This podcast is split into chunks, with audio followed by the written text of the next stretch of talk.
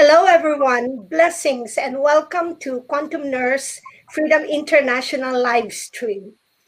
Um, today, I am most excited because with me are my buddies from all over the world Steve Fierro, all the way in Asia, Karl Moore from Ireland, Hartmut from Germany, and Mary from the best estate right now, I think, in United States, Florida.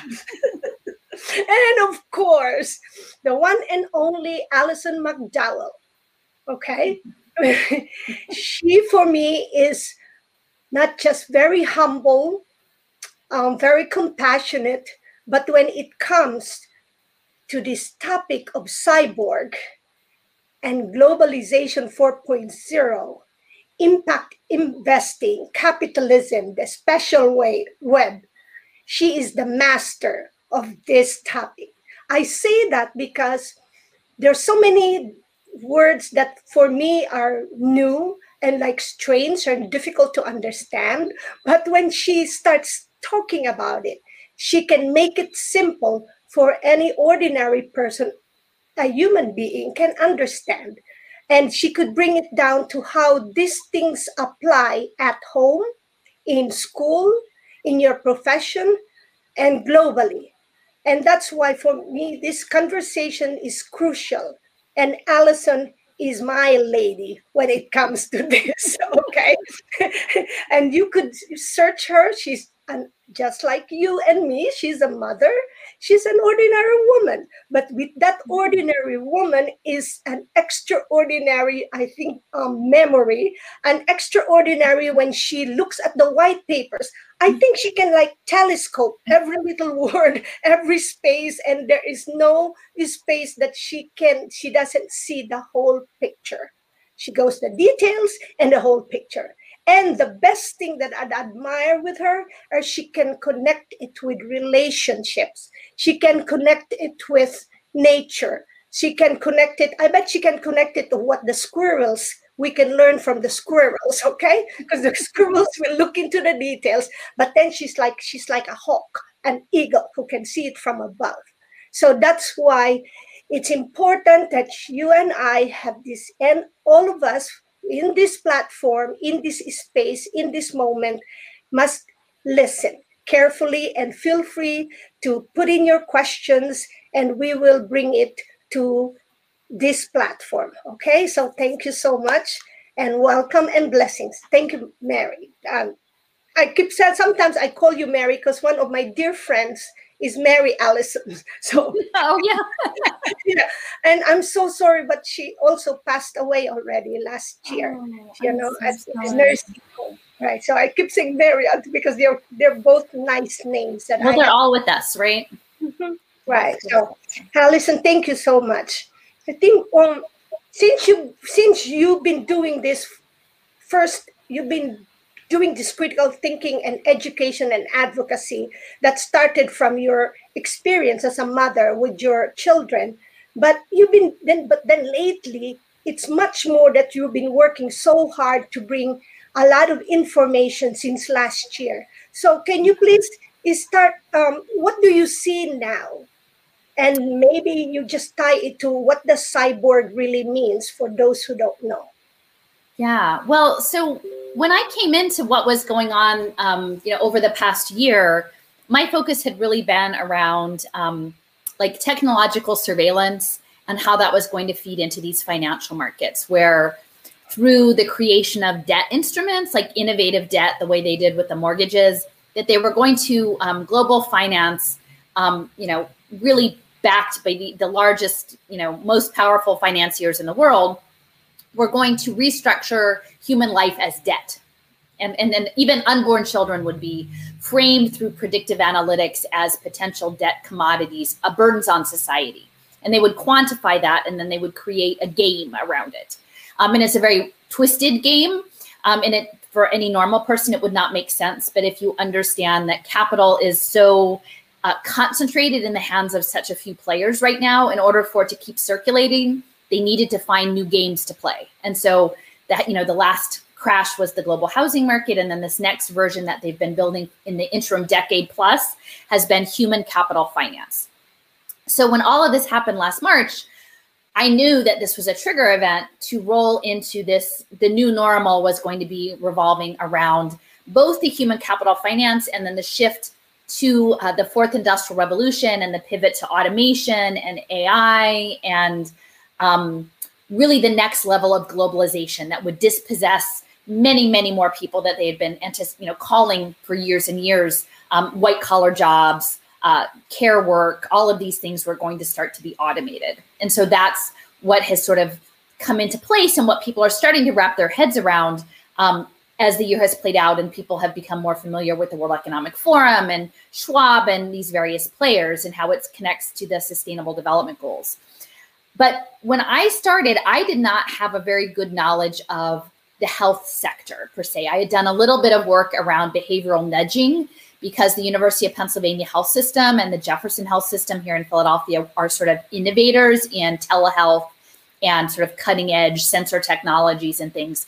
But it really only lightly had touched on it. Um, but the more I started digging in, I realized that um, in addition to the sensor networks, which are creating what we'll refer to as the spatial web, essentially the internet coming out of your laptop and your uh, Apple Watch and your iPhone and laying on the land. So the sensors actually become uh, ubiquitous, really, that you become a sensor and you interact with the physical world and it all collects data. And it's almost creating this overlay of the world called mixed reality or augmented reality. But that ultimately, these people, in addition to making money, we're going to extract our data to build a simulation, like a world, like a global simulation, and that this was going to happen through the next phase of the telecommunications infrastructure was not just 5G, but is already they're they're positioning 6G and 7G, I think up to 10G. Like they're they're layering in this essentially suppression of the natural world, the natural energetic systems, and overlaying it with the mechanized version that to my mind is you know and tom cowan talks about it the shift from like a wa- water based life form to a silicon based life form and that we are like putting life on a chip essentially. But to get there the entire world has to be coded as this i call it like a prison planet but like really literally with sensor networks. There's a specific apparatus. This is not just a vague term of like vague digital slavery there's a very specific architecture to it that involves sensor networks the telecommunications, the satellites, and digital identity and biosensors increasingly. So right now, our tr- tracking device is our phone. Eventually, they'll they'll have more and more wearable technology, and then eventually, um, you know, the, the goal is real time biosensors through graphene and the, the hydrogel stuff that other people have spoken about in much more detail. Um, so yeah, so when I all came into this, like I knew the technology, I knew the, the human capital finance, I knew poverty management. I did not realize that the goal was to digitally twin the world and push us almost essentially into a militarized parallel universe uh, where they could manage us as essentially avatars, like you know, playable game characters. And this cyborg shift that we're talking about that's going to be happening increasingly as our bodies become colonized by technology is not simply the colonization of our physical body, but the replication of us in digital space as avatars. So the cybernetics is not simply just that like you might have a sensor or you might be forced because you're poor to walk around in a smart shirt and smart shoes and harvest your piezoelectric energy, but that literally there'll be a parallel version of you that the capitalist systems are also creating profit from that are completely virtualized.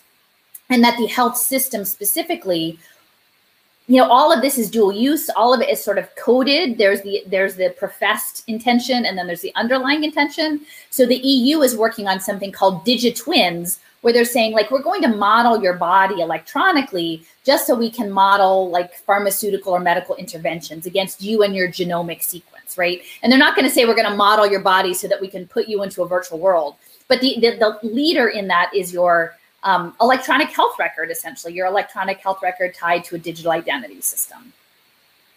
So that's kind of a lot, but that's sort of where I'm at. And, and there are many people who've done far more work on the specifics. I have a friend who has done a great series for a blog called A Piece of Mindful. Uh, she blogs at Stephers, and she actually just came up with a really wonderful piece that's got a lot of traction about um, confessions of a engineered nanoparticle So really, especially now as we're examining what is going on in the virology space and navigating, I think there's a lot of counter like questions about establishment narratives around virology and counter narratives that might actually reinforce the control of the, the virology establishment. Um, that more and more people really need to be looking into the synthetic biology element, the environmental toxicity element, which is a key part of the fourth industrial revolution. Synthetic biology is one of the central features, in addition to like the AI and the robotics, is the synthetic bio. And Elana Freeland, she's supposed to be coming out with her book on transhumanism too. So, and Sophia Smallstorm, there's other people who've been working more in like the transhumanist bio nano space but I link it to the money. I link it to the the financial markets. That's kind of my niche. Yeah. Thanks, Alison. I still remember the time when I you used to work in the hospital setting, and when they transitioned health records, nursing documents from manually writing to electronic recordings. And it took us a while to really get used to it. And at first, we had a resistance that later on I said, oh, this is kind of convenient. However, we see also that there's a weakness to that recording because many times we just do a checklist of all the symptoms or situations. We're not even able to fully express already yes. what our you know our observation our objective or observation in our own words so um and the, the worst part of that alison is he was taking away from our actual service, from our direct hands-on, because we ha- we were rated or we were assessed on how good we can document as a nurse. Then of course I thought, wow, this is nice that that the any doctor from another city or maybe another country may have the access to someone's record. Because one of the flaws before of the healthcare system is the doctors don't speak to each other. There's so many specializations. Mm-hmm. So when the, so then everyone has their own opinion, but they don't talk to each other. So I guess that separation already made it accessible for AI to come up with a system. And so we thought it was good, not knowing that, okay, there's more to it than just putting the information together for the someone's um, good health. So can you speak what's go- what might be or what is going on now in terms of that impact with you know what's going on with the seniors, with the elders, okay, and how they they can use that for um, further um, impact uh, further um, monetization or investing. Well, so essentially, um, these human capital markets are aligned with the sustainable development goals. So health is goal number three. All right. And when I started to look into it for education, before all of this even happened, education is number four. What I saw was that they were pushing digital technologies. You know, that education had to be through ICT, individual communication technologies, not even laptops, like phones and tablets. They were, you know, and I, have given talks before. There was like a little boy, and he would sit, he's like a four year old, in a in a meadow on a hill of dirt looking at a phone. And they're like, you know, we're not going to build schools for these kids. We're just going to give them a phone or a VR headset, and then we're going to disconnect them from the world and have them sit in the world, but they're not going to be of the world through these technologies. And the, the pivot was not simply to sell the technology or the cloud services, it was to get the data analytics, the responsive data analytics on all of these individuals, both for the twinning simulations and the financial markets.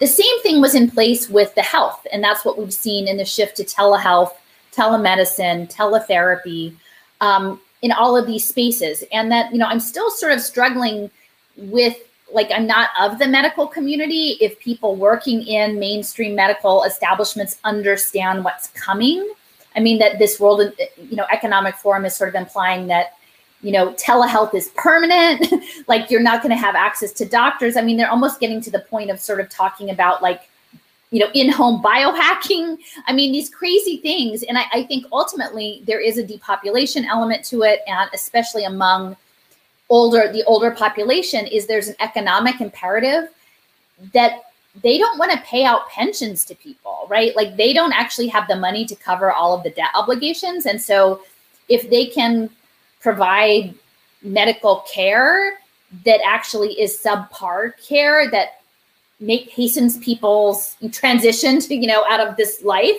then that there's a financial incentive for that. And i think what's so terrible is that the the no one goes into healthcare. I mean i think most people go because they care about people right? They especially you know frontline staff they they care about healing people. They're not necessarily there just to make money or to have power or prestige. And so, but they're roped into it as well. I mean, I'm sure all of the regulations, as you mentioned, like the electronic data requirements. So, this electronic health record will be used to, again, it's always dual purpose. They'll say, yes, it's so super efficient. Look, you can just open and you'll have all of your records and your things in one place. But then the question is in this shift to the fourth industrial revolution, which they have said outright their plan is to have a post human world, right? This Japan moonshot paper, the Japan Science and Technology paper, saying by 2050, we will exist outside of physical minds and bodies in time and space. So the most powerful people in the world are already imagining that we will live outside of our physical bodies, that our physical bodies will be, you know, harvestable as data to transition to this you know, I don't know if they imagine it as an evolutionary leap to be this silicon cybernetic thing. I mean, I, I, it's hard to get in that headspace, but having a robust physical body that is free and energetic and engaged is counter to that narrative, right? They want us to walk away from our bodies. That is the, the goal. So the entire health system, as it is structured as a capitalist market, can only serve to degrade the physical body in advance this program. There's there is not a dis, an incentive to to heal people. I mean, it, over the long term, you will manage people, you will manage care. But my sense is that the regulations, that the insurance companies, that the pharmaceutical companies will be pivoting towards long term chronic illness. But at the same time, the impact markets will be pushing preventative care. So the impact markets for human capital finance and all the insurance companies are going to be saying, you have to take care of your health, everyone. You, and, and it makes sense, right? You would want people to take care, like eat good food and get exercise, but structurally, most of the world isn't set up for large swaths of the population to have that. They don't, they live in food deserts. They work three jobs. They're homeless. You know, they're not in a good position of maintaining their health. And yet, these investment financial markets will be set up to use wearable technology to put people on pathways of wellness and give them a laundry list of tasks that they have to do that they're expected to do to maintain their health. And my my position is that increasingly with the telecom infrastructure and the nanotech and the biotech and the environments that we are going to be poisoning people and creating conditions of chronic illness that people will not be able to prevent like they, they can exercise all they want. They can eat all the leafy greens they want. They can maybe detox a little bit but if you're frying people with like emf waves they're not going to be able to actually make themselves better. But you're not going to tell them that that's what's happening to them. You're going to you're going to put the responsibility on them to do it and you're going to track their compliance with the medical protocol against their electronic health record. So it's going to be much more than just i came into the office and i had this procedure and i have these billing codes and i have this prescription all on my, my record. It's going to be we know what time you got out of bed. We know when you toileted yourself. We know what was in your smart refrigerator. We know if you did your step count. And that is going to be where the Internet of Bodies goes if we don't refuse that. And, and that's what I'm trying to figure out within the medical establishment. Do people get that that is the plan? That's really horrible. Um, I still remember the time when my son was still young and I never I did I made sure that he didn't get his computer early. You know, he only got it I think when he was in middle school and then plus the phone and all that. And yet nowadays it seems like it's even pushed because uh, what's the computers are either free or inexpensive or on the iPads and then plus they earn some tokens and they get all their free games. So with with with what's going on with with the adults how what's the future of our children will it be worse than what we are experiencing now well they i mean my my my sense is that they want the children to grow up not understanding what it's like to live in the real world like are to be alienated, both alienated from their bodies, alienated from social relations, and alienated from the outside world. Um, and especially the young the young children like the toddlers on up because this this time frame is sort of 2030 2050 right? So today's you know the children who are born today will be you know middle-aged adults by 2050 and so they don't want the resistance. They want the slow slide into well like okay i guess this is what the world is. Like you know put on my haptic suit and let's go visit you know grandma in brazil or something you know like that's what they want to be normalized for them. And increasingly a lot of the the digital control mechanisms are not simply around physical health but mental health is a huge part of this. And i think the mental health data collection um, and it's framed in the school settings as concern over mental health which is i'm not dismissing that as a concern but i am dismissing the way in which surveillance and data analytics will be rolled out on vulnerable populations especially children. Um, and especially in, in the US where the, the privacy rights have been waived in educational settings, but and that there are markets in behavior change, managing behavior change. But increasingly that the data, the data sets on this, the emotional data sets, I feel very strongly are going to be catalyzed for AI machine learning to humanize the machines you know, I, I think that the social robots, which are really big in Japan, are not simply to provide companionship to elders in nursing homes, but is actually and and these you know robot dolls for toddlers to teach them their letters. The I think the machines are learning us, and so increasingly the mental health and emotional state research and the brain research there's this dual purpose, right? And so they, they say that it's one thing, and it may somewhat be that. It, it's not that it's not that at all, but then there's this underlying collection of where does that data go once those data sets are established? And we know that, you know, if you look at this moonshot paper, like really intense um, discussions about soft robotics and muscle tissue. And I mean, they're really getting, um, I w- there's, there's a conference, it was like the augmented Human International Conference that I came across yesterday. They've been meeting since 2010. They've been meeting for like 10 years. And every single bit of data analytics they can get out of you, like they're engineering papers to figure it out. They're like, we're going to tracking your chewing.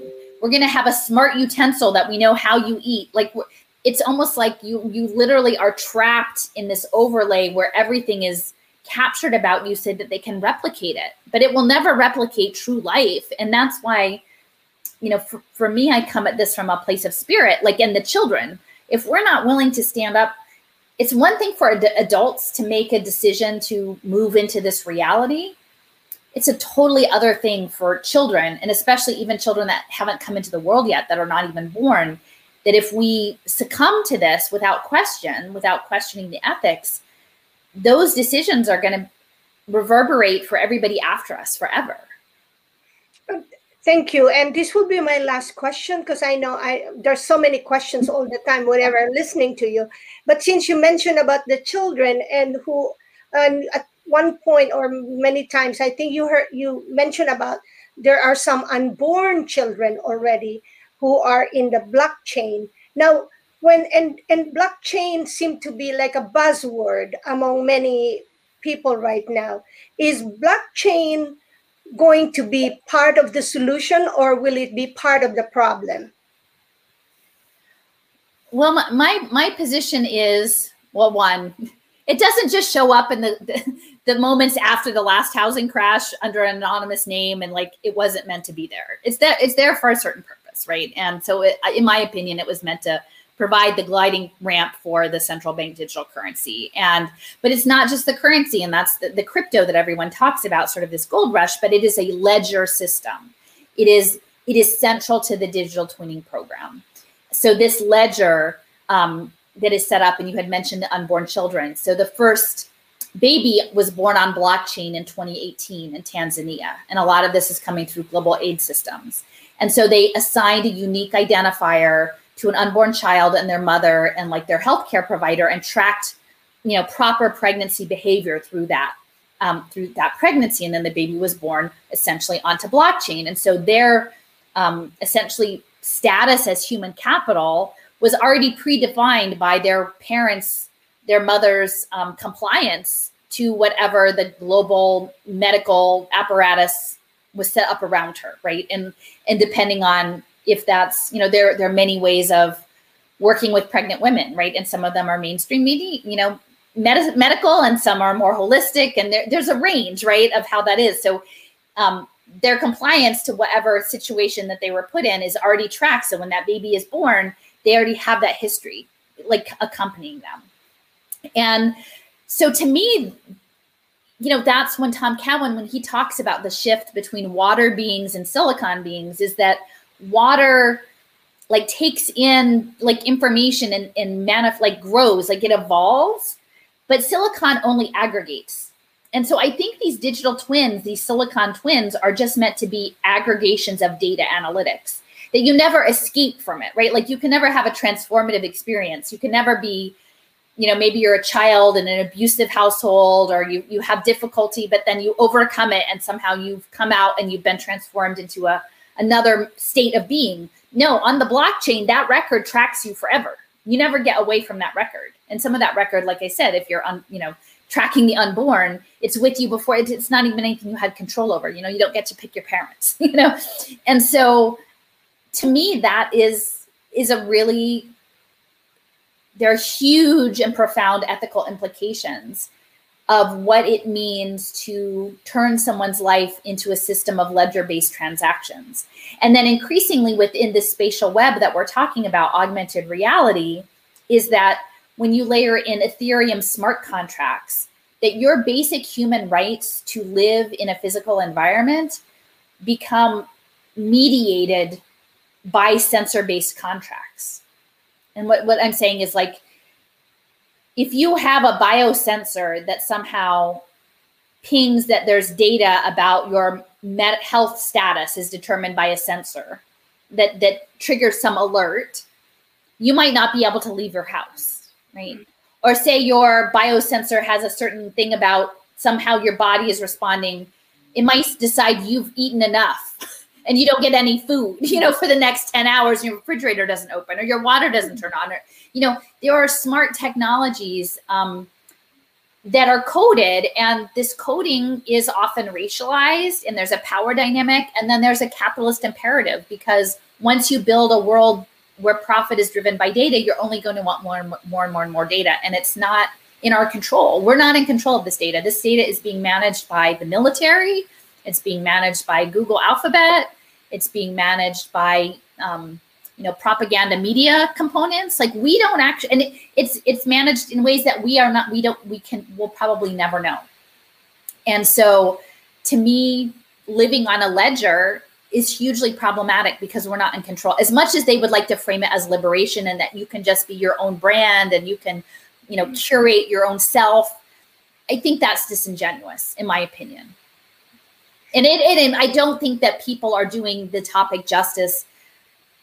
People who don't talk both sides are not doing this topic justice. Who are only talking one side of it because there's an equal side that is is very has very dark implications. Thank you so much. You have enlightened us in um, many ways already, but I'll pass it on to Hartmut. I think Hartmut. Alison, thank you so much for this information already. It's um, this is, let's say, 100% the subject which I also deal with. And okay. um, and for example, we have in Germany we have uh, an alternative um, scientist whose whose name is Harald Kautz-Vella, and he talked already about the um, uh, the system which is uh, uh which was developed at the Purdue University. Uh, this was this um, uh, the synthetic environment for analysis, analysis and simulation, the SEAS. Yeah. Yeah. Mm-hmm. And uh, he he said, and he made a very interesting statement. He said, "This is establishing a complete world of us." And if so, we get an avatar in this sentient world, and then they can then they can make a calculation how we will develop us in the future. And if this does not fit in their program by 5G and by hydrogel, yeah, in that moment they train the avatar and then this behavior of the avatar in the sentient world will be transferred by 5G to my physical body.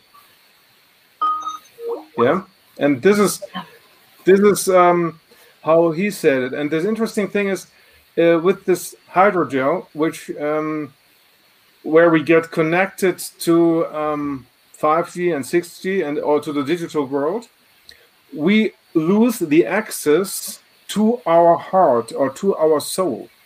Yeah. And in that moment, we don't know what is right and what is wrong. And this is uh, a state of a narciss- narcissist. And the highest form of a narcissist is um, is uh, a murder. And interesting, because I thought a lot about this, there is the movie Purge, which came out 2013, 2014, Anarchy. And interesting, this movie plays in the in the future in the in March 2023. And uh, Anar- and Purge means that the new founding fathers have created uh, or have allowed one night where all crime is legal, including murder. Wow. And this is a society of psychopaths. So that this is a regulated system of psychopath. And this is, um, and also the mental health, what you discussed.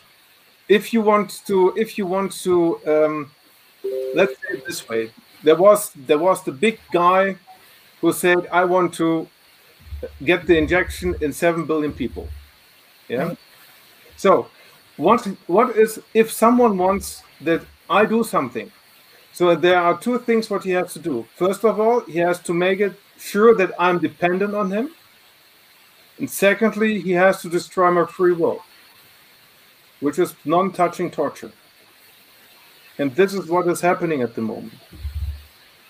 And um, and uh, yeah, this is my comment to your comment. Maybe you have a comment on my comment. yeah. Well, I feel like it does, it feels like a, it's very difficult to navigate the space, I think, because I think this I, I sort of have framed it as like a predator energy because I, I think what I try to do is do my best at telling the truth as I see it and being moral without being partisan and to try to bridge because I do think that most people are good. you know, I think that I think that people are being manipulated and misguided, but that we if that there is a chance to model care for the world and to bring people together. I think we have much more in common that we don't have in common. And I, I, I just I put out on Twitter just now. I said, you know, for us to go up against this system, which is so much bigger than any one pandemic, right? It's it's this transhumanist. It's this pivot into some a forced militarized compulsion into a you know psychopathic um, new reality, right? For us to stand in this um, we have to stand together. We have to find ways of standing together in print on a from a principled standpoint and from a place of care for not only our fellow humans but the natural world itself because this like i just want to be very clear like this moonshot project that they're talking about the cybernetics that's animals and plants i mean it's everything right and so we we often focus on the human side of things but i try to I, I, have I've gotten a lot of teaching of Indigenous people and understanding like right relationship and our responsibilities in this web of relationships. So we need to be standing for the, the beings in the world that don't even even know that this is happening, right? Like if if we know that the synthetic biology people are aiming to, you know, remove all of the pollinators and replace them with robo bees or something, like somebody somebody has to say something. And so I feel like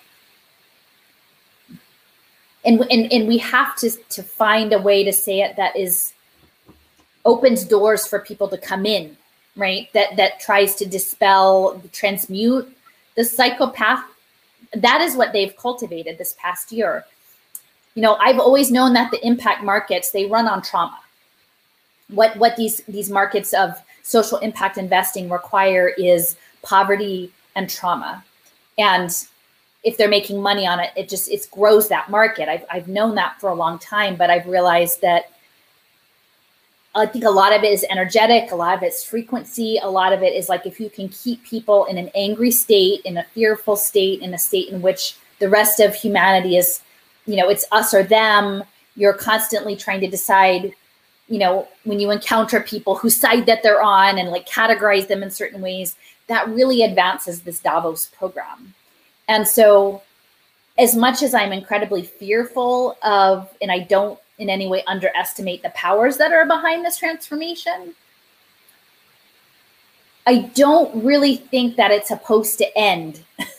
I mean, I'm coming from like I don't I, I don't have a lot of faith in institutions, like the religious institutions, because I feel like that across the board the institutions have been corrupted. But I think people of faith and accessing a, this larger consciousness, the creator, this larger presence, is that like maybe this is our test. Maybe this isn't it's you know i've had kind of a tr- difficult few weeks and um, you know i went out in the park the other day and I, I you know and i actually brought a bible. I'm not super religious but in you know as much as i appreciate indigenous practice i'm not trying to be appropriative. So i'm like okay well i'll get the bible. I'll do the wasp thing whatever you know you know and like open it up and i'm like well what's what i'll just open it up or whatever. And it's job right? And i'm like really? Job? I get the job? And you know and i'm looking through but it's like you know and I, you know, at the end, you know, they lose everything, but then it, it, you know, it comes. You have to have this faith that it comes at the end. And you know, I have a good friend who's who's very spiritual and does sort of visionary work, and he's like, Alison, it's all. The valley of love is at the end of this. Like we might have to walk through the zombie apocalypse, but that valley of love is out there. It's already done. Like we've already won this thing, but we have to get there. We actually have to get through it. And so to me, that is this test, right? Can you, do you have the fortitude to face, to stare at the psychopath element of this, right? And what I've realized is a lot of people don't.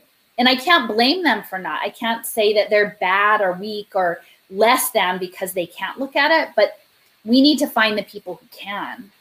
Um, you know, and that's when, like, I, I remember the documentary about James Baldwin I am not your Negro, and they talk about him coming back from Paris in the civil rights struggle, and um, he was the witness. He said, you know, like different people had different roles, but he was the witness to this struggle. Like he was there to document and and be the one. And, and not that I'm, you know, putting myself on that level at all, but some of us have to both witness, be the witness, and be the ones who say no.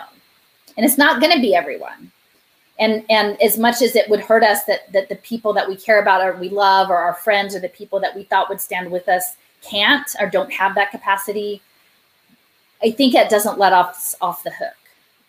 And that's like my job moment. I keep having people like tom had a lovely piece recently about plato's cave. You know i'm telling you know like my husband i'm like i left the cave. I didn't really know at the time that i was leaving the cave but i left the i, I left i came out. Now I if I go back in, it's not the same. Like I'm not, it's my eyes, they don't work the same. And and I don't know if I had known what was like that I was on my way out of the cave and someone said, like, hey, are you sure you want to leave the cave? And like maybe I would have slowed down a little bit, but I didn't. So there you go. Like some of us are out of the cave and we have to we have to look at it. And and I think that's where the love part comes in. Even though it's not easy, I think that's where the forgiveness and the faith part comes in. And I don't I don't know exactly how to do all that.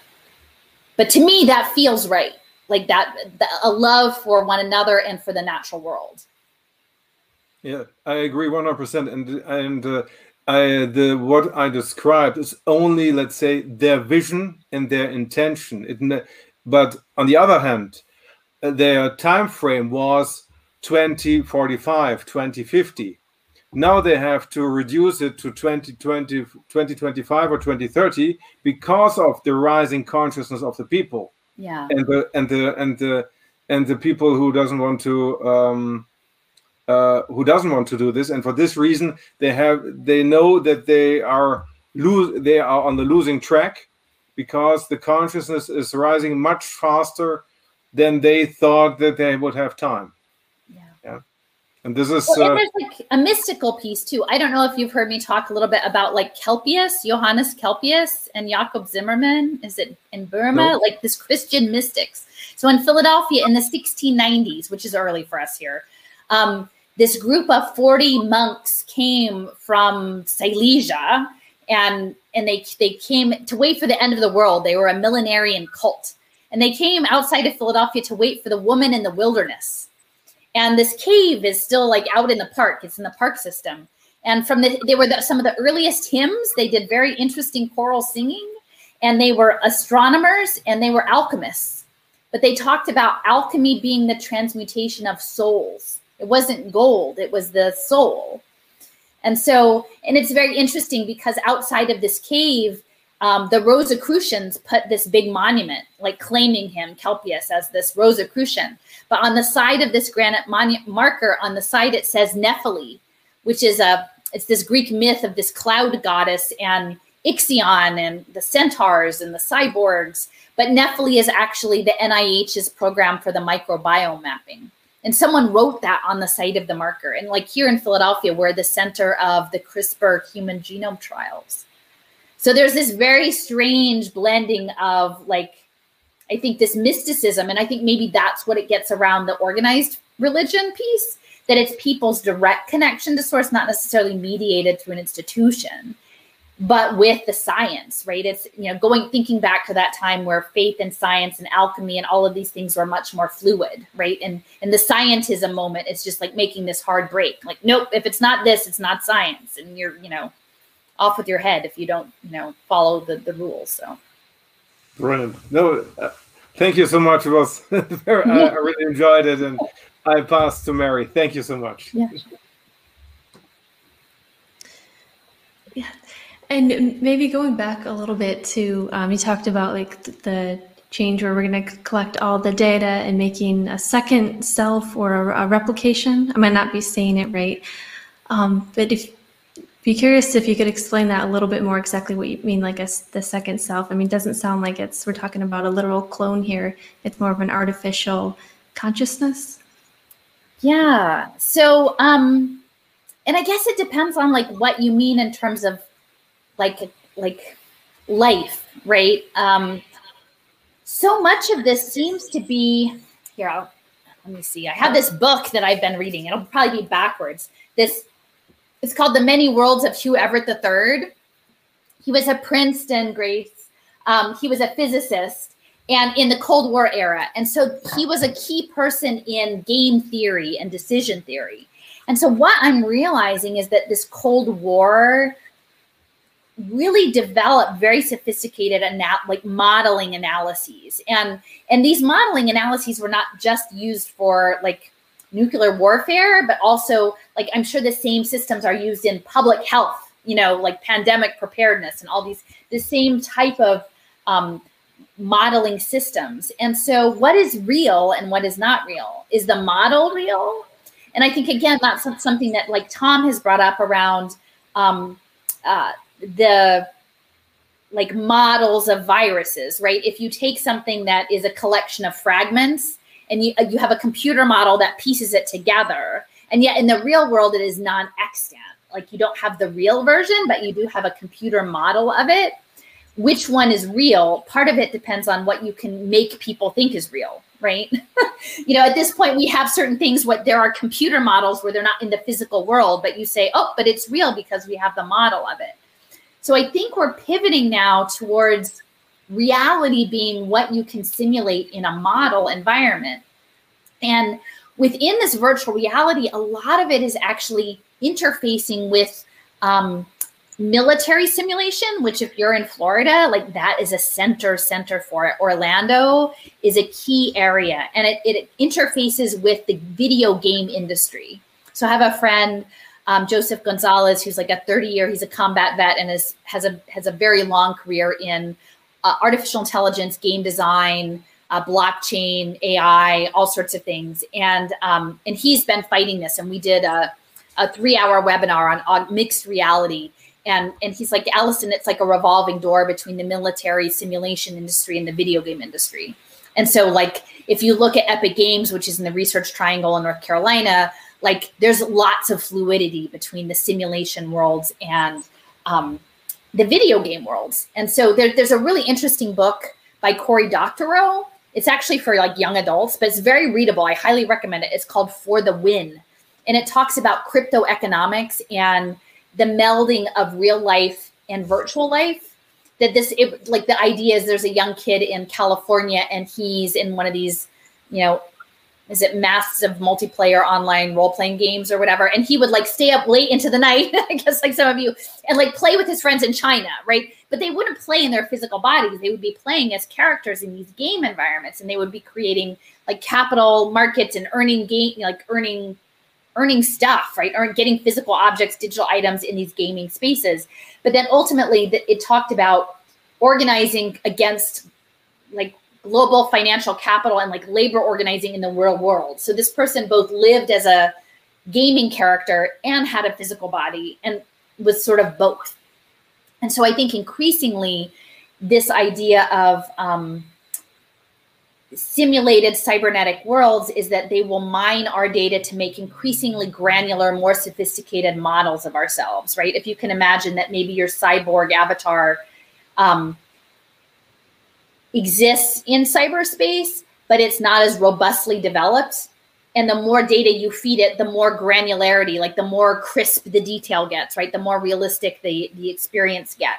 Um, as your sort of your your beingness gets siphoned and pushed into the the virtual realm and so it's like building it out so from an armature to something that's more and more real and i think they want us to act as avatars in fact there's something called ready player me ready player me where they literally talk about creating selfie based avatars that people like the tagline is that you people will emotionally connect with and love so it's cartoonifying yourself as something, but you're cartoonifying yourself in a way that you want people to emotionally engage with that thing that exists in that virtual world. Um, so I don't know. Black Mirror like is is a lot of predictive programming for this. There there was one episode I haven't like they were so disturbing. I didn't watch a lot of them, but early on there was one who's there's this person's partner died in a car crash and they had the option of like collecting all of the sentiment analysis of their social media profile and creating like a chat bot, right? This person was mourning and like they had a virtual simulated presence that they could talk to this person even though they were dead.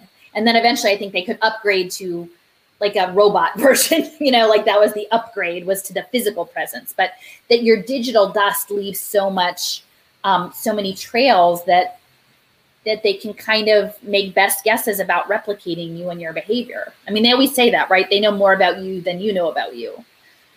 Um, and and that's the thing that's so insidious is when you put that on children, because you know I had noticed that even you know three or four years ago in the education work I was doing, they were creating um, like avatars to mentor kids on online learning programs, and then they were also creating um, classroom behavior management systems where children would represent themselves as an avatar. And then through good behavior points, they could earn things for their avatar. They could earn outfits or accessories or various things that were not real. They were not physically present, but they were, they became um, ways of branding oneself and having digital consumption in the virtual world. Right. And speaking of, they know more about you than you do yourself. You know, I'll get a message on my phone. Oh, your screen time was up or down about since last week. I, I don't remember asking to have that recorded. I know, exactly. Yeah. And so, I mean, for someone, you know, who wants to, you know, go out outside and, you know, experience in the sunshine or go to the beach or have, you know, what I would call this really real concrete, you know, is there any avoiding like all of this or what you know what can the people do who don't want to move into this um, alternate system? Well that's why i think we have to interrogate it because i mean a key piece of this there's one thing i'm in a smart city right? I have 5g on either end of my block. Um, but there's the satellites, even if you try to get away from them, right? You try to go to some remote location, the satellite networks, many of which again are all launching from Florida, Central Florida, are up there. And even early in um, early last spring, in the Harvard Business Review, there was an op-ed with folks from Gavi, and they were saying that they were going to that you know distribution of vaccines was an equity issue, and that they had advocated for using a company called Macro Eyes to track children in Africa from space to predict vaccine uptake, right? And so at that point, it's very clear what their capacities are. Like we know the capacities of surveillance satellites down to like now they're talking about like they can get it within, you know, 12 inches of you, right? Of this stuff. So I think I, I'm not willing to give in and say this is okay. Um, so I'm going to contest it all. I'm going to contest it all on the, the grounds of that we don't want to live in a silicon based universe and that we deserve to be natural beings in communion with other natural beings and that the system of technology that's being advanced is a is a military apparatus and that ultimately in my heart i feel what's needed is a global peace movement against AI. And you know, that's that's that's my framing is that this is not simply about one public health event. This is about a transformation that's being done against the will of most people, against the knowledge, against informed consent that has repercussions beyond humanity to all of the natural world. And um, those of us who have the strength to understand that have to say it because maybe that's the um, that's where we've been put. We've been put in this moment to say it, and that's the test. Will we sit? Will we stand or will we not stand? And you know, and not everybody can. You know, I'm I'm in my early 50s, and I don't want to live as a cyborg. So, um, you know, I can't say that the choice that I make is the same choice that you would, you know, make if you were 20. Um, you know, if you had to try to figure out how to fit your life into this new thing.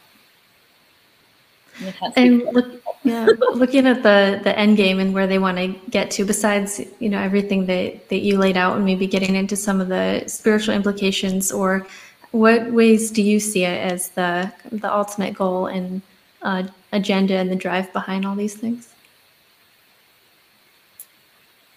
You know, I used to think before all of this that it was money, right? But these people have all the money. Like they can't ever spend all the money they have. I think really it is this power to enact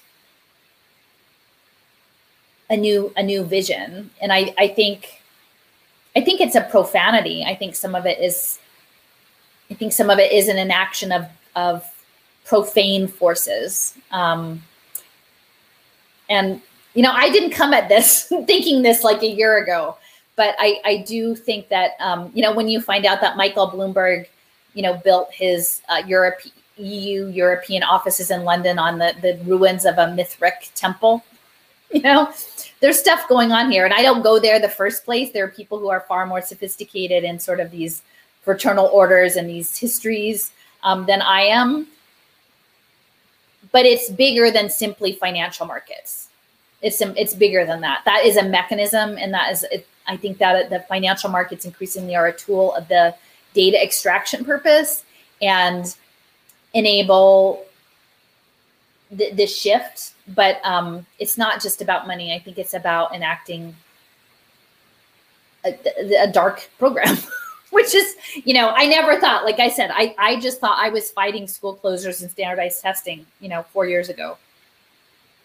But it's it's hard once you see these things. I mean, everybody's talking about the wrong stuff, right? Like even in this moment, I'm increasingly the last two or three years, I mean years, two or three months, really, the whole um, the nanotechnology.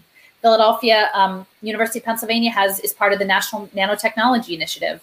Um, who out there in the mainstream media is talking about nanotech, right? Who out there is talking about nanotubes and um, you know the nanoelectronics and you know I all you have to do is go to the Georgia Tech uh, tech transfer licensing site or the augmented human you know international conference sites and look at those two sites and start browsing through people are building this stuff now whether they can scale it whether it actually works or some of it is hot air like i don't have the the scientific wherewithal to assess how how much of it is accurate and how much of it is just blown smoke. But there is more money than you can ever imagine going into military R and D. Um, that is an anti-life program, and they want us to to imagine each other as the enemy um, to pit people against each other. I mean, at this point, I have people that I care about who have made medical choices that are not the choices that I would make. Am I going to write those people off? No. I'm not going to write those people off because you know what? It's going to take all of us to look at this thing. And um, if we want to sort of sit back and judge or cut people out, I don't think, I think that's what, that's what they want us to do. Thanks, Alison. Yeah, I'll pass it to to Karl here. Hi, Alison. I was meant to be up first, so I've been waiting here. I have so many questions. so I'm I've written a whole bunch of things. Um, for a long time, um, I mean, I'm a scientist. I worked in science, and I started off in oceanography looking at you know the water and were satellites remote sensing. This would be a great way to help humanity track pollution and stuff. And uh, well i'm just kind of ranting here a bit but um, uh, my last job um, it was in the same area and they were the projects were called digital ocean. And that just turned my stomach and i made me realize that everything all this information that we're collecting and calibrating is to be used to teach the AI. I think so. And then I had I did other jobs like what I was doing like EMF testing, and I I go around and I was looking for uh, a bit of software to be able to go and measure the dimensions of the rooms in the house. And there was loads of these. This is a few years ago. Loads of these uh, apps you could download, and you you just get your phone and you look around the room and it could measure things but all this stuff will be done in the cloud. So the whole inside space of your house is up on the cloud. Yeah. Then they're taking you up on the cloud with every little thing you do. And so they're creating a facsimile of the real world that looks the same or feels the same, but it has no God, it has no spirit. Yeah. And we are not humans because this will be a slow, gradual thing that when you were saying things like, you know, oh, you know, we won't be able to go outside because we tested negatively for this, we won't care because we'll be so far down the line of being, you know, all this stuff all over us, monitoring and censoring. We won't be human. It'll be a gradual pulling our souls out. This is something I felt very strongly about for a long time. Yeah. And I suppose I ask this kind of question sometimes. Um, in the future, uh, and we become these facsimiles, uh, can we get high? Meaning, I don't mean just you know drugs, yeah. recreational drugs, but the the joy, the spirit, the upwelling, that sense of connection to God. Um, I, I live in the country. Well, not right now. I'm in I'm in Dublin right now, and I just drove across the country and I looked at the trees that were just coming into bloom, these birch trees, and I look at them and I could feel the energy just by looking. And then I looked at another tree and it was a different flavor. And I'm going, don't try to translate it. This is a language beyond words. This is the way we're made, but we've yeah. been so programmed up here. So, I mean, I can go on and on, but um, do I have a question? Um, maybe, maybe a couple of more points. Um, you mentioned that this thing can go on without end forever and ever. You know, they don't have a, uh, um, when does it end? When they have everybody captured? When they have everybody in their control? Uh, it keeps on going. They don't have an end planned because they're parasitical in nature. Yeah, it's parasite. We have to call the end. And what people forget is that we're much stronger because while we're talking all this advancing technology coming up, and every day I get up and I read something, I go, oh, Jesus, it's like worse than my we have a thing called spirit. We are, you know, come from source. We are the natural evolution. Well, some people could argue with the Anunnaki coming in and stuff, but we have this resource that we can tap into. Which would obliterate because people say like like david icke would say like you know if people just don't comply this would all end tomorrow. I mean that's just in a very simple power. We hold the power. And i think what i'm trying to do is it's also a transformative period this covid thing. And so i'm trying to see it uh, play against the negativity by saying this is forcing me our humanity to realize who they really are to snap out of the this thing where we always need something outside to make us whole. And it's to realize that no, we have to dispense with all this. Because I've been looking away to get away from from all this kind of stuff. And I say, what is it that I got? Maybe I can become a breatharian where I don't have to eat, or maybe become a hermit, or you know. But I said, no, I have spirit. I I I'm connected. I, I'm not worried. I'm going to go full full speed uh, to be human. And I think it's to really become truly human. Not, not necessarily what's on TV, but that really deep spiritual stuff. Oh, I have a question. Do you think this has happened before? Do you think this happens regularly? This because you talked about the centaurs and you know people talk about genetic manipulation in the past and yeah. all this. So, do you think this is well, part of me wonders about the parallel realities. I mean, I think that's um, there's a book that I read in elementary school called A Wrinkle in Time. It's Madeleine L'Engle and from the mid 70s. And like the father was a physicist and he was law, he was trapped. And um, the the young the, the girl and her younger brother, you know, they travel across these dimensions, right? And and they end up at this place um, I think that's IT. It's a technocracy. It's a t- and and like the brother becomes trapped by this IT, really, right? You know, and um, and in that part, like, but it was a it was interdimensional, some of it, and so like there's part of it that this book touches on both faith and sort of this quantum reality, and that's that's what I'm struggling with right now is like you're saying, did it happen before? But I'm like, maybe it's happening in different parallel versions, right? Like if we're asserting intention, maybe there's ways in which we can jump the script into a different version. You know, maybe we can get off of this line and and and skip over to one where, you know, the prison planet isn't run by your phone company, you know, if we set our intention in the right way. So um yeah, I, I don't have like deep knowledge to say if it happened before, but I do, I think to me, a lot of what's coming up with my framing around looking at Agenda 21 and, and where I think sometimes people get misdirected and it may be different for people who are outside the US but a lot of people on the resistance side seem to lean into like our constitutional rights not understanding that our country was essentially an empire that dispossessed all of the people who were here before, who had a natural yes. relationship to their lands, and that what we did to them was actually very similar to what we are facing with megacity regions in Agenda 21 in terms of, you know, disrupting people's food access and making their cultural practice illegal and breaking up their families and confining them. Like all of these things happen. So for me, I I often look at the ghost dance, which is was like a um in the 1880s, I believe, and 90s um, I believe it was a Paiute man. He had a mystical experience about doing a dance that would essentially make the world back to before the, you know, colonists had showed up. Like it would somehow jump the time scheme, and that it became.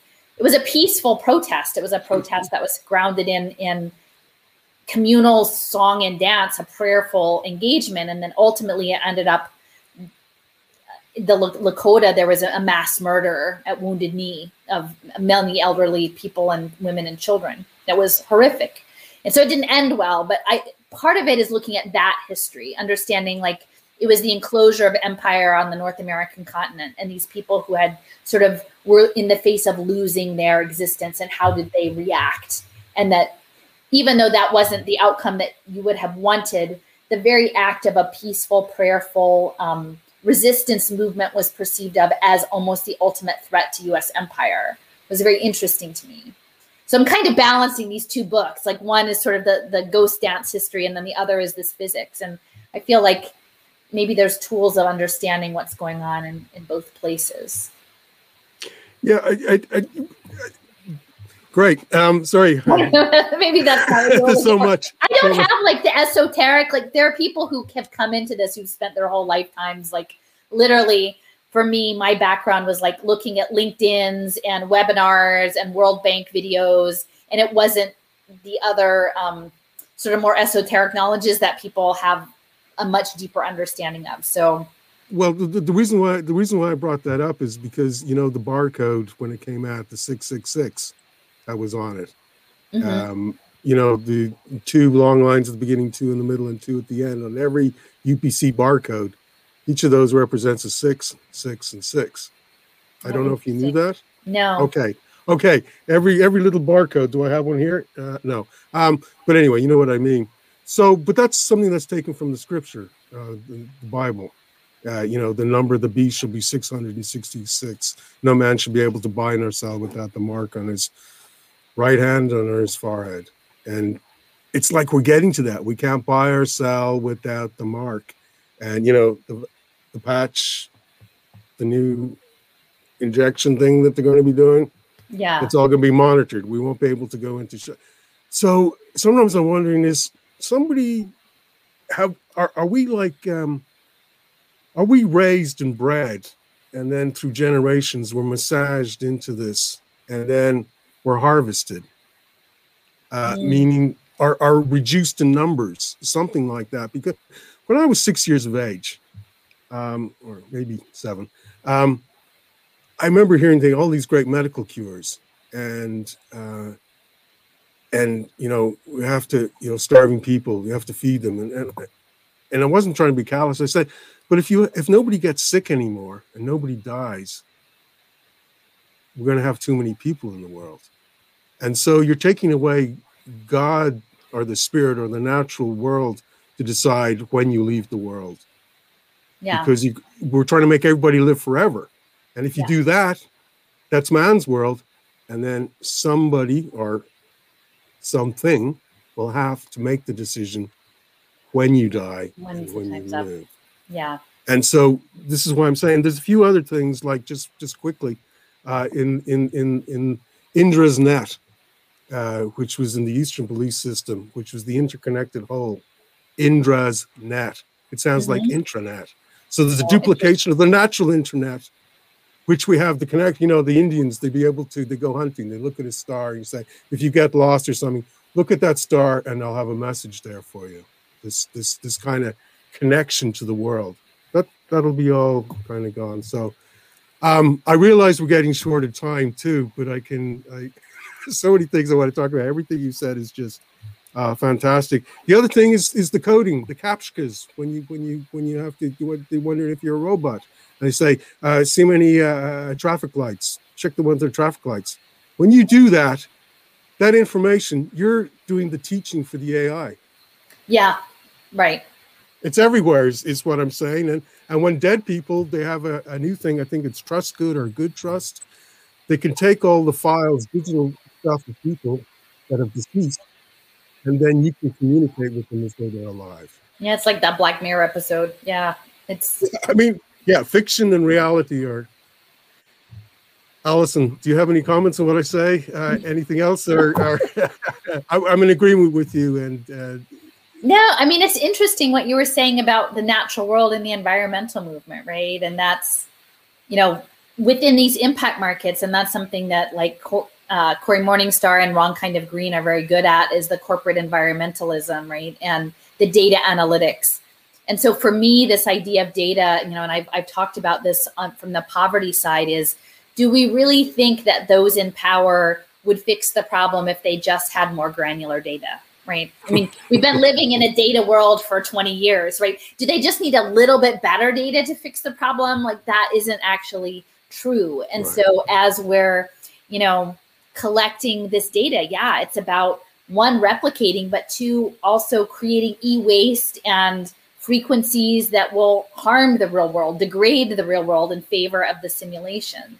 Um, so um, you know, in, in understanding what we've done to wildlife management, I think that's very interesting because one of the individuals, I think he's his name is JP Pollak, who was with, with the Commons Project and Common Pass, the geofencing.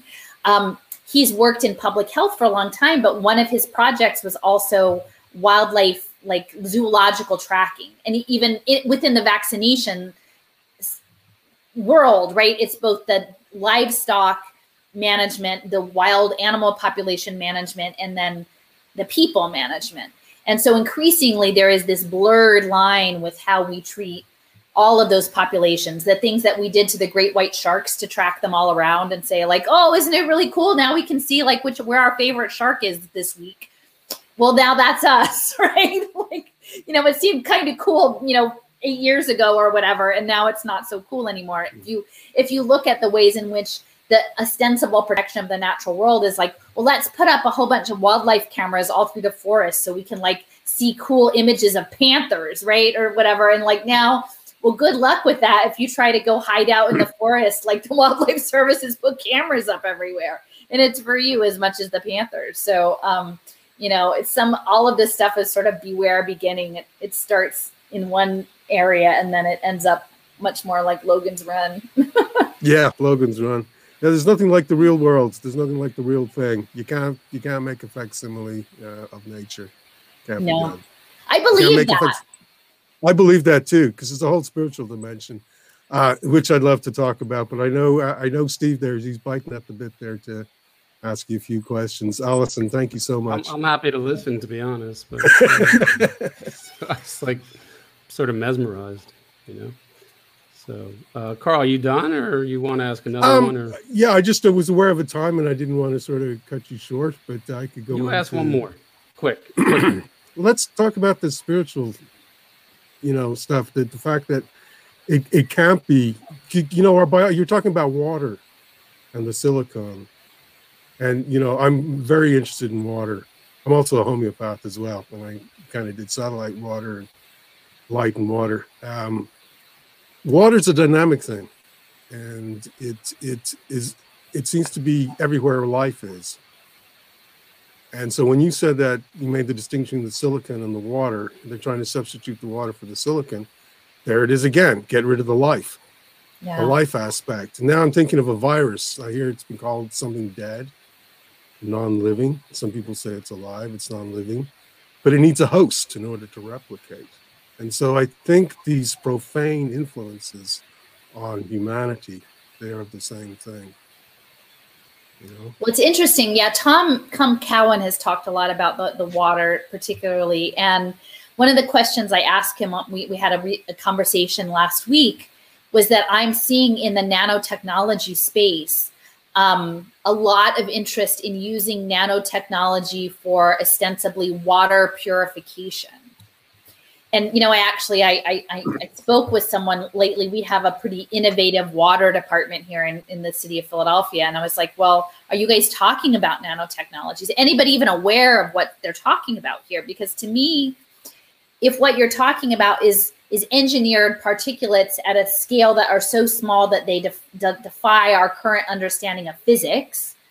And you let them loose in the water cycle you know as as some solution. What are the implications of that? And then and then why would of all of the things that they're looking at they're also looking at soil science. So penn got a big grant from the nsf to put this stuff in the soil. Um, but in the water because it's invisible ostensibly. Like unless you have an electron microscope you can't actually even see it. Um, you know who has one of those lying around? Not many people mostly the people who are working at the behest of these crazy powerful individuals. Um, what would it mean to have our water systems um, imbued with nanoelectronics right? And and within our living biological systems not just our own but like one of the the woman whose teachings I really appreciate, her name is Robin Wall Kimmerer, and she's a, a, biologist at the SUNY Forestry School in New York, and her specialty is moss. And, and water is a key part of the moss reproductive cycle. You know, and I remember like emailing her saying, like, Dr. Kimmerer, do you know, did the moss people know about nano in the water cycle? Like, what are the implic what are the spirit? Because she's also citizen Potawatomi Nation, so she's coming at things from an indigenous scientific perspective. And um, no one even knows enough to start to have these conversations except for a very very small group of appointed people who are there to carry out this larger agenda. Um, and you know I, i've been very supportive around the issues around the pipelines and the fracking. I mean there's part of me i'm like they're poisoning us on purpose. They know yeah. that these fracking technologies that these pipelines are going to leak. They are literally poisoning the fresh water so that we will both be dependent on their engineered water supplies and to to make us sick like to create toxic environments and that really hit home in that Wharton um, at the University of Pennsylvania's business school is a key player in both impact investing and blockchain and gamification and it's integrated with the health healthcare behavioral analytics. Like there's just a lot of really not good stuff at Wharton Business School. And um, when I went and I did a revocation of consent there as part of a, a group um, this uh, woman uh, Isabella in the UK. She has this Ava magazine, like Women Earth Soul, and they had this Cry of the Mothers. And so I participated. And I did this revocation of consent outside of Wharton Business School, and the, the building was built maybe 15 years ago. It sort of looks like a big Death Star kind of building, and it was the Huntsman family that that funded that building. It's named after them, and they made their fortune. They're one of the richest families in Utah, which Salt Lake City is a center for a lot of this, and um, they made their money in chemicals, in plastic in styrofoam specifically. In styrofoam, their early products were the clamshell for fast food containers. And then they made all of this money and then they put their philanthropy into genomics research, right? So then they could do mm. the decoding of the DNA, right? And it's the philanthropy, right, for cancer, right? But it's also that same technology is now pivoting into biotech, into mm. reprogramming life. So you're looking at these verticals where you create profit off of poisoning people in the environment to create cancers to create chronic illness that then drive r&d that can be leveraged to push this transhumanist ideology right and that's once you understand that process like the, the intentional poisoning um, of life the crippling of life not just to sell pharmaceutical products but then to justify the genomic based research that's going to unlock programming matter unlock life as a programmable product, a silicon-based programmable product. It's it's really dark.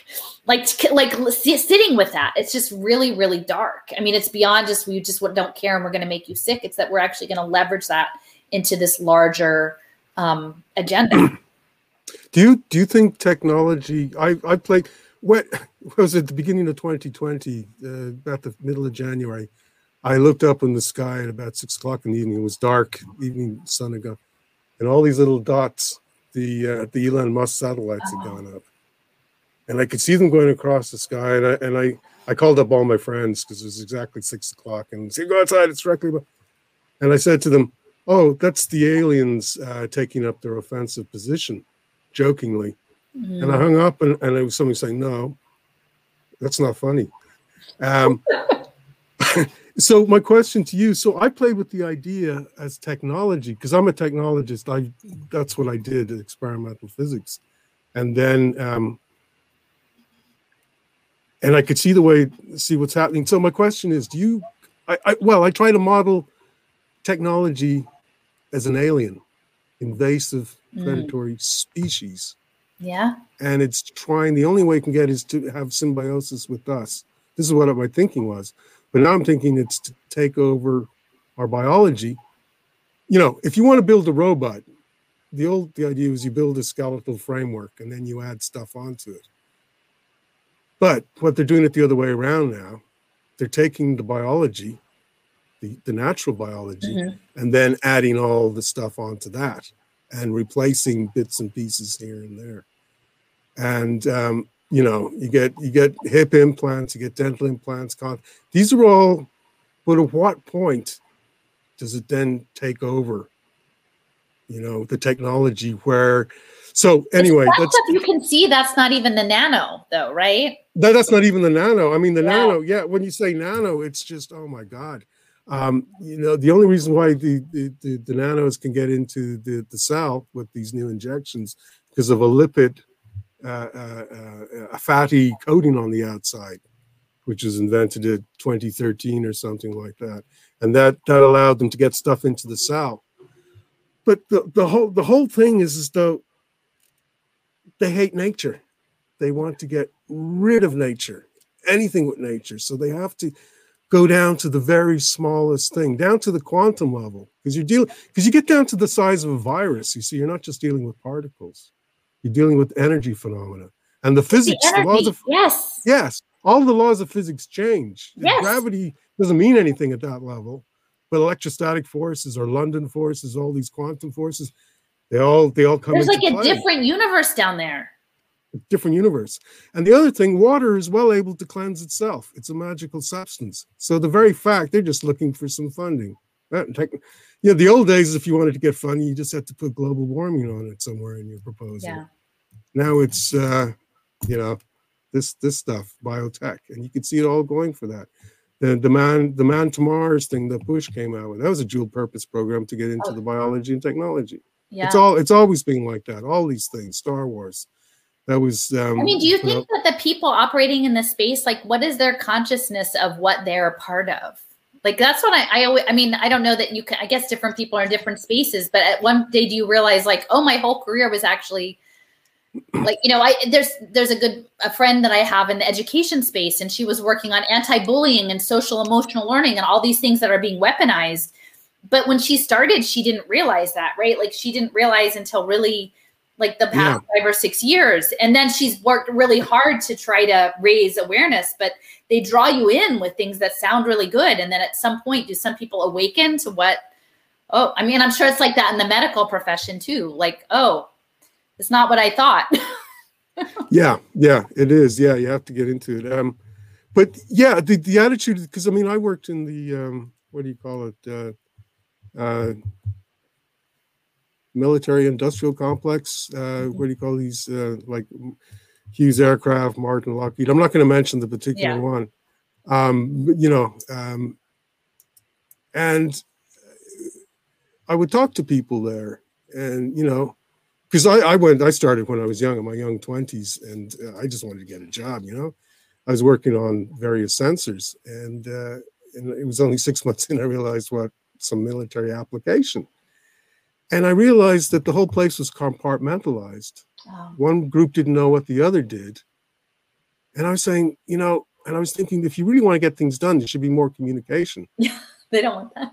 they don't want that. And and it's like keep it part car, compartmentalized. But when you talk to people uh, you know you're building these things to weapons and stuff uh, you know you're living in a nice place now and all this oh i'm doing it for america. I'm doing it for freedom. I'm doing it for the freedom of the world. You see it's the programming comes in. So they're quite happy to create bombs or whatever it is have someone else drop them but they're you know what i mean? And Yeah. so it's this I, I i think the big thing is, is that humans have lost their sense of responsibility. You know the soldier says i was only doing my job or something like that. I used to say well they had no choice. I say no that's not good enough I know. you were responsible for every action you do And inaction. that's a hard one i'm trying to live up to it you know I know. And the thing is, it's really hard when you but- start doing it, and everyone around you is like, "You changed. You ch- Yeah, what yeah. happened to you? You changed." And I'm like, "I don't know. I left the cake. I mean, but once you do, how you don't unknow it." And then it's Yeah. on your conscience. Like to me, if you understand this as a spiritual engagement, if you understand that maybe like we're put here in a time to do to meet some challenge, to be tested, and then you know, I think very likely like there's something more than just this one lifetime, you know? Like what happens if you fall back and you don't do the thing you're supposed to do? You just lame out, you know? like yeah we're, Exactly. we're i supposed mean th- to try, you know? That's the thing. You tr- you know, you you do your best with the, what you've got, I think. Knowing that Yeah, we're going to screw it up, but you keep trying. Well, I think that see that's the, way of looking at the world. We're being taught to look at the world purely a physical way, and I'm trying to look at it in terms of energy. And so when you when you look at the physical world, it's like, oh Jesus, I'm outnumbered. It's too much for me. I can't do it. You get overwhelmed. But an energy point of view, you think in terms of resonance. You say, I just have to make my, I just have to be truly who I am, and let that resonate, and that'll attract and reject things outside me and I will I will have the enthusiasm because I'm connect. I'm not worried about I'm not worried about the consequences of who I am that way, and I'm not overwhelmed when you come from a point of source and energy. Um, I mean, I I'm have also challenged it. Yeah, Is that if you walk and from a place of authenticity as best you can not saying any of us are perfect but you you yeah. people f- come to you like with gifts like we like this gift of this space this community like it's way more than what any normal like 50 year old like in normal times would get. Like i mean i might be planning a camping trip or something but it's not deep. It's not intense. It's not um like there is a it hasn't been i mean even though it's really hard to hold all of this information i've learned so much. I'm so much more engaged in like the world or understanding it or figuring it out not from a place of like shock and horror but that the people that i've connected with help make the world so much better like so much richer and have so much more depth than it would be if i wasn't on this road so yeah. um you know and to me that's the intent like you talk about i do think it's energy and i don't have any skill sets in any of this so i, I feel like like i'm sort of muddling around but when i i, I gave a speech in new york city um, last month as part of this worldwide freedom day and it was at union square park which is like their site of their sort of uh, labor protests from the early 20th century.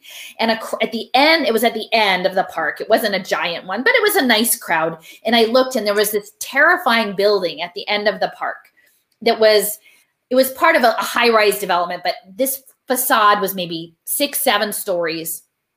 And it was called the metronome. And it had a portal in the top, like towards the upper three quarters of the building, a portal and rings, 36 rippled. It was masonry. And so it's vertical on this vertical face, 36 rings from this portal. And a big stone on it, like that interrupted the waves and there was gold flecks all around the portal and above it was this hand and it was a upscaling of george washington's hand from this equestrian statue that faced the park facing it and smoke would come out of this portal right? And this was designed in 1999 as an art project. And then on this horizontal part of the facade there were 11 windows led windows that used to be the atomic clock counting down. It was about time. But then last september it changed to the carbon budget countdown. So it was like the countdown on carbon based life. And then uh, over on the other side was this small golden ball that was the lunar cycle. Right. So there's this, and, and, you know, in the boulder, there was like this long bronze line that sort of evoked a metronome, like this timekeeping. But it was frequency. It was definitely, and, and the guy who's was part of it is is part of climate impact investing and affordable housing impact investing and is a, a major operative in the New York City real estate market. But they know. Like, I think that the people who are running this game have access to knowledges that are not in the public realm. Like, hmm. I and I, I think that they they know and that they are manipulating those things. But that the the putting your intention out, and that's what's interesting. Even in this moonshot paper, I was looking about brain machine interfaces yesterday and they said because i think a lot of the work that's being done now around executive function and consciousness and mindfulness is like mental training and i think some of the meditation people are going to be going off on the wrong road like the the the mental discipline to work the brain machine interfaces with this these distance robotics these telepresence robotics because they talk specifically in the section about intention navigating mental intention so i intention. think that the intention like positive intention and being able to exercise that maybe less from a mind space, but from a heart space, from a faith space intention, vibrationally will make will help advance the cause of life, I think. And and in part of this, I don't know if you guys are familiar, but I've I'm I had this vision, and I think this is the serendipity of life. Like this is the stuff that doesn't show up in the computer program. Like one day I was like, because I I work at a public garden, you know, my other part of the time I normally not spend a ton of time. I'm not a horticulturalist. I do office work, but I've been on the land more. And I was like, it, and this was even like before it was they were really out and about, but dandelions. And I'm like, the answer is dandelions, like the dandelions. And it's the medicinal property.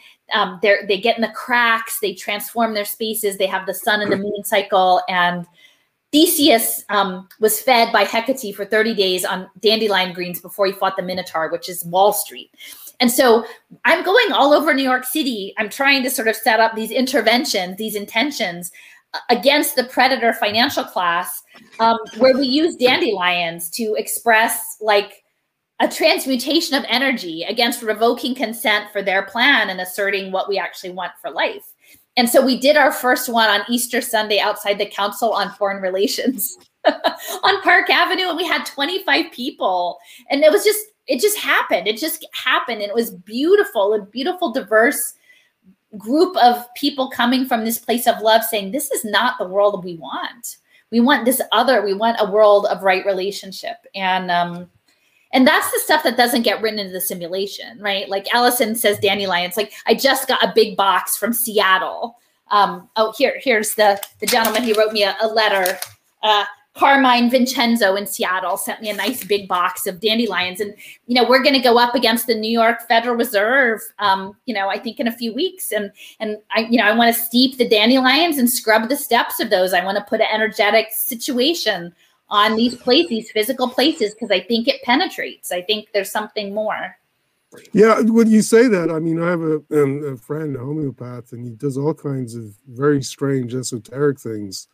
And he was going down near the Four Courts with the big kind of legal center here, and the River Liffey goes by it, and he was he's making up these remedies and he's dropping them in the water, and the water would start to gurgle. He was telling me and to change the energy of the places, and and it would. He he does beekeeping and agro homeopathy and all this kind of stuff. It's just that. But you're saying dandelions? I just drove across the country here, and uh, dandelions all along the side. I was going, this is just so beautiful. And then and now I'm in Dublin, and I just did some driving on the the freeway type and stuff, and the guys are mowing all the dandelions, and the guys with the spray. Oh. And I'm going, this is nature, what it's celebrating. It's the plants are coming out to celebrate the year. Yeah. And here we are. We should celebrate it. And you look at humanity, we have all these celebrations, you know. And here, what has happened to the world? As soon as it comes out to celebrate, they've hired these guys to spray them with chemicals and to mow them down. I've leave, leave, leave the daisies and the dandelions alone, you know. Um, but that goes back to a thing in the old days, I think the 17th century, to show that you had power and dominion over nature. The super rich, they'd have all their lawns manicured and no weeds. That was to show their power and domain and control. Yeah.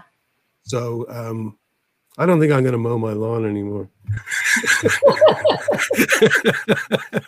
Just plant wildflowers. Nice to the pollinators, yeah. Yeah, yeah. Do it for the pollinators. A bunch of bought a wild indigenous seed. I've been throwing it all over the place too. So, um, Alison, I can keep going. Steve, how are you doing, man? Steve, it's late. well, know, we've been going Thanks, for an hour Alison. and a half. That was how long we were going to go. Are we going longer? Well, did you want to get a question, or how's Alison doing? Sure. do you want to? I'm good. I don't. Um. Okay. Well, uh, you know, you talk about leaving the cave, and I think we all have left the cave. I'm sometimes I'm sorry I have. So um, I guess I'll a lot of my questions were answered, but I'll bring it more to like a financial, putting a little meat on the bone to understand impact finance a little bit mm-hmm. because mm-hmm. um, you know Michael Milken is tied to kinder KinderCare, and yeah. he was the primary cause of the savings and loan crisis. So How do you know that? I just know it. That's amazing. Not many people know that. Yeah. I thought I heard it on the news today. But anyway, uh, he uh, he's obviously a Luciferian and part of the whole predator um, energy. And I'm not. This isn't about uh, him, but in order to understand impact financing, is it sort of like the way they turn, you know, the way they created the savings and loan crisis and the way they created the um, junk bonds to um, you know the the mortgage the junk mortgages i forget what they were called now um, mortgage uh, whatever the 2008 mortgage thing was um, uh, the securitized mortgages where they just dumped all these different mortgages in um, and they securitized them and then people bought them. And you know if is the impact financing sort of like you have poor kids and in a are they do they want this to work? Do they want like you know a, a guy's going to come along and say, look, we have this package of kids, and this one's a real shiner. You know, he he's going to. It's like a stock going from zero to a hundred. You know, you should get in now. Is it is it that kind of thing? Is it that insidious? So we're at the point that they have been doing a lot of test pilots for the past you know, eight to 10 years. They started out with something called social impact bonds, and that the uh, catalyzer of that, his name is Sir Ronald Cohen. And um, I will I will just mention my, my friend Raul Diego, who writes for Mint Press, has a really good feature article on Ronald Cohen that came out last week. Um, so I would I would highly recommend people look up this history because he was the father of British venture capital and a Harvard MBA. And so he took like the lottery money and the unclaimed banking account money and he leveraged the creation of these social impact bonds. The first one was called the Peterborough Social Impact Bond. Um, and it was predicated, all of it is predicated on framing people as a deficit and putting a, a cost on fixing them. So for the Peterborough uh, prison one, it was the cost of if someone reoffended and ended up in prison again. Again. Now, none of these things look at the structural problems. They frame everything as individual responsibility, which certainly it's some combination of both people's personal choices and then the economic structures in which they're situated, particularly as we're moving into a post-human automated fourth industrial revolution version. It's very hard to navigate that successfully as a natural human being. So peterborough prison was the first one. Michael bloomberg then brought them this concept to the united states and rikers island uh, prison was the next one that was in the united states and it was focused on incarcerated youth. But then they said okay we're going to do go bigger. We're going to start to fund pre-k which is where the kinder care michael milken stuff gets in and so what they do is they hire esteemed academics to create ostensibly economic equations that justify a cost offset. And so the framing is that you use data analytics to predictively profile someone as a cost burden on society, whether that prediction is that they will cost society because they are unhealthy, because physically or mentally, or that they will be involved in the justice system or that they will be unemployed or depressed or various things. And that there's money to be made if you predictively profile someone into that, even if it hasn't actually happened yet. And that's where I'm talking about the simulation, whether it's a viral model simulation or a social simulation, what is real, right? They've already profiled toddlers to be um, uh, people who are addicted, depressed, and unemployed, right? Well, what does that cost? Now, those kids haven't had that happen yet, but they'll say, well, based on your genomics and your parents and your zip code, that's definitely going to happen to you. Let's fix you in advance. And this is where it's a game. And I've, I've talked about that. I have a couple interviews, one with um, Bonnie Faulkner of Guns and Butter and, and a couple with Tom Cowan about this game and Joseph. It's a made up game. But like the mortgages, it doesn't make sense in any logical model unless what you're about is creating debt instruments. And that's all this is. It's about creating a new debt instrument to move their capital. Mm-hmm. And mm-hmm. so the academics play their role because they make an equation. So for the pre-K program, the equation they use for early childhood, which isn't just preschool, it also goes all the way back to prenatal care and home visits. And that's important because right now, Cory Booker is advancing, has been quite a number of times something called the momnibus legislation. So an omnibus, but it's for uh, health disparities for Black women. So they frame something that is a true concern, and then they're going to repackage it as predictively profiling uh, Black women's health outcomes so that they can put them under extreme data surveillance and behavioral surveillance. So they're going to surveil their pregnancies to create impact markets. Um, they're surveilling toddlers on surveillance play tables. You can look up something called um, Hatch Education. We play smart tables where they've got fisheye lens cameras to um, track and score the social behaviors of toddlers like kids on in head start funded you know government funded pre-k programs and grade their social capital um, and that's so Jim Heckman out of the University of Chicago uh, created this Heckman equation, and he's funded by Soros. Soros is very active in the UK. He has set up at Oxford, you know, and it, um, it's also J.B. Pritzker, who's the governor of Illinois, and they're like, you know, we're going to just grade this human capital and the, this idea that we can profile them as a burden, insert our evidence-based, data-driven intervention that allows us to also put them under surveillance um, and social control mechanisms. And then we can manipulate and fudge the data however it will work well for our financial investors, namely Goldman Sachs, the Vatican Bank, SoftBank, UBS you know, UBS Bank, QB Insurance, all, you know, all of these companies. They'll structure the, d- the data analytics to work for their game, which might mean if you're doing a social impact finance deal around addiction, that someone has um, clean scans for like 60 days right? Well, we know that that's not necessarily a long term indicator of their success or well being, but for the data analytics dashboard, it's enough to check the box that gives Goldman Sachs the money. Um, and what's really treacherous is for the pre K space, what Heckman said was um, we can't really change cognitive data on these kids because IQ, you know, and even if you thought IQ was legitimate, IQ hardens up around the age of like eight to 10, and that doesn't move for hedge funds he doesn't say that, but like he's like that hardens up. Get not a good number um, because the derivatives markets need movement. What we can mm-hmm. change is character. So these big five ocean traits, um, they're going to essentially brainwash toddlers and make them respond how they want them to respond using digital technologies for financial markets. Now the crazy thing is, is like in this game, it's almost like you put someone on a pathway. You say, okay, based on our data analytics, um, we think this is going to happen to you. We're going to assign you a social worker, uh, you know, a navigator. That's what they call them. We're going to give you a navigator that's going to give you all of these things that you have to do to fix yourself with all of our evidence-based programs. And now with wearable technology and ICT technology and all these things, we'll know if you did them and maybe even biosensors, right? We'll know if you're meeting your standards. And if you do, then the nonprofit gets paid and the investor gets paid.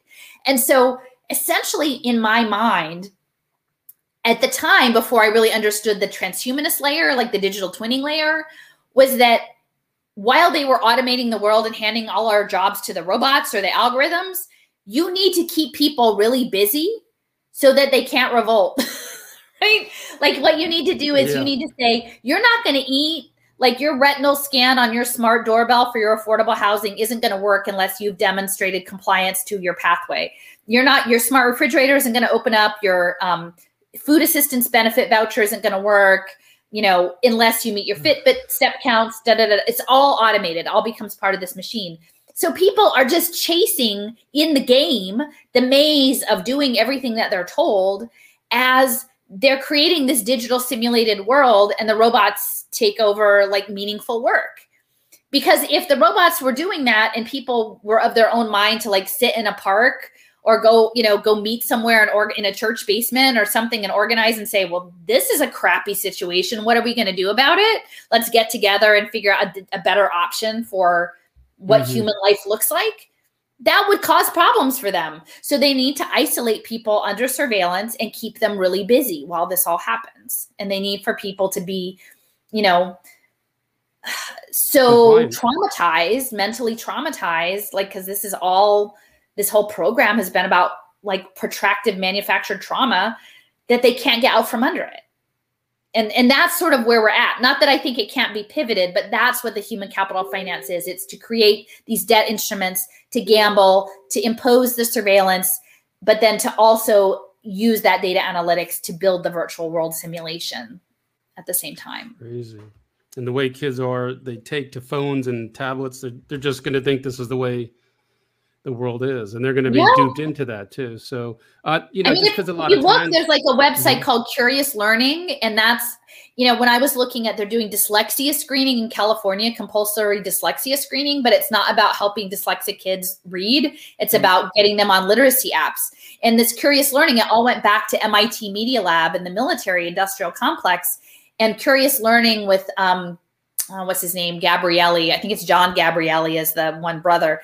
Um, it's this little boy, like literally. I mean, it's the most depressing thing on their homepage. It's a little like three or four year old boy sitting on a dirt pile with a phone in a meadow. Like he could be playing in this oh, meadow. He could be with friends. They could be actually, you know, hitting sticks or do I poking stuff. I don't know, whatever. But he's on by himself on a phone on this dirt hill. And that's the future if we don't refuse it. That's and the school. thing about Milken is that he's with blockchain. He's very far advanced with blockchain, and he has an institute in Jerusalem because, again, um, Israel is a big part of this. Um, you know, they're they're pivoting their. Um, I, have done a couple webinars with Shai Danon about this, but their um, smart uh, startup nation is pivoting to social impact.